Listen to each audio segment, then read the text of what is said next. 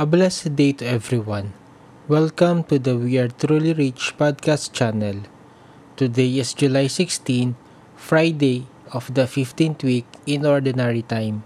Our gospel for today is from the book of Matthew, chapter 12, verse 1 to 8.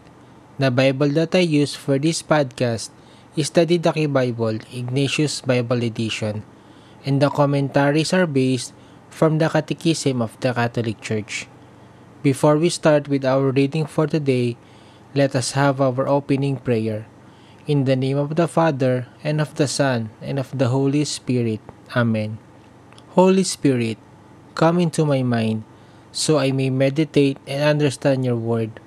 Guide me and inspire me as I come before you in prayer today. In the name of the Father, and of the Son, and of the Holy Spirit. Amen. A reading of the Holy Gospel according to Matthew. At that time, Jesus went through the grain fields on the Sabbath. His disciples were hungry, and they began to pluck heads of grain and to eat. But when the Pharisees saw it, they said to him, Look, your disciples are doing what is not lawful to do on the Sabbath. He said to them, Have you not read what David did when he was hungry, and those who were with him, how he entered the house of God and ate the showbread, which it was not lawful for him to eat, nor for those who were with him, but only for the priest? Or have you not read in the law how on the Sabbath the priests in the temple profane the Sabbath and are guiltless? I tell you, something greater than the temple is here. And if you had known what this means, I desire mercy and not sacrifice, you will not have condemned the guiltless, for the Son of Man is Lord of the Sabbath. The Gospel of the Lord. Now that we have just heard the Gospel for today, I am now going to share to all of you the Bible commentaries from Matthew chapter 12 verse 1 to 8. Our first commentary is from Matthew chapter 12 verse 1 to 8. At that time, Jesus went through the grain fields on the Sabbath. His disciples were hungry, and they began to pluck heads of grain and to eat. But when the Pharisees saw it, they said to him, Look, your disciples are doing what is not lawful to do on the Sabbath. He said to them, have you not read what David did when he was hungry and those who were with him?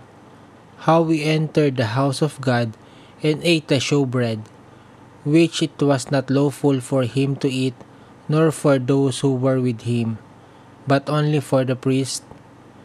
Or have you not read in the law how on the Sabbath the priests in the temple profane the Sabbath and are guiltless? I tell you, Something greater than the temple is here. And if you had known what this means, I desire mercy and not sacrifice, you will not have condemned the guiltless, for the Son of Man is Lord of the Sabbath. Commentary According to Jewish teaching, with few exceptions, no work whatsoever was to be done on the Sabbath. Christ always gave the greatest honor to the Sabbath and taught his followers its authentic meaning. He taught that a Sabbath rest is not violated when we serve God or neighbor, as in the example of the temple priests who do their work on the Sabbath. Our second commentary is from Matthew chapter 12 verse 6. I tell you, something greater than the temple is here. Commentary Greater than the temple. The temple was God's dwelling among people. Christ described himself as the definitive temple since he is the Son of God made flesh. Our last commentary is from Matthew chapter 12 verse 7. And if you had known what this means, I desire mercy and not sacrifice, you will not have condemned the guiltless. Commentary Christ quoted Hosea to affirm our exterior acts, devotions, and pieties must be accompanied by love of God and mercy toward our neighbor. Now that we have just heard the gospel and commentaries for today, let us end this episode by a closing prayer.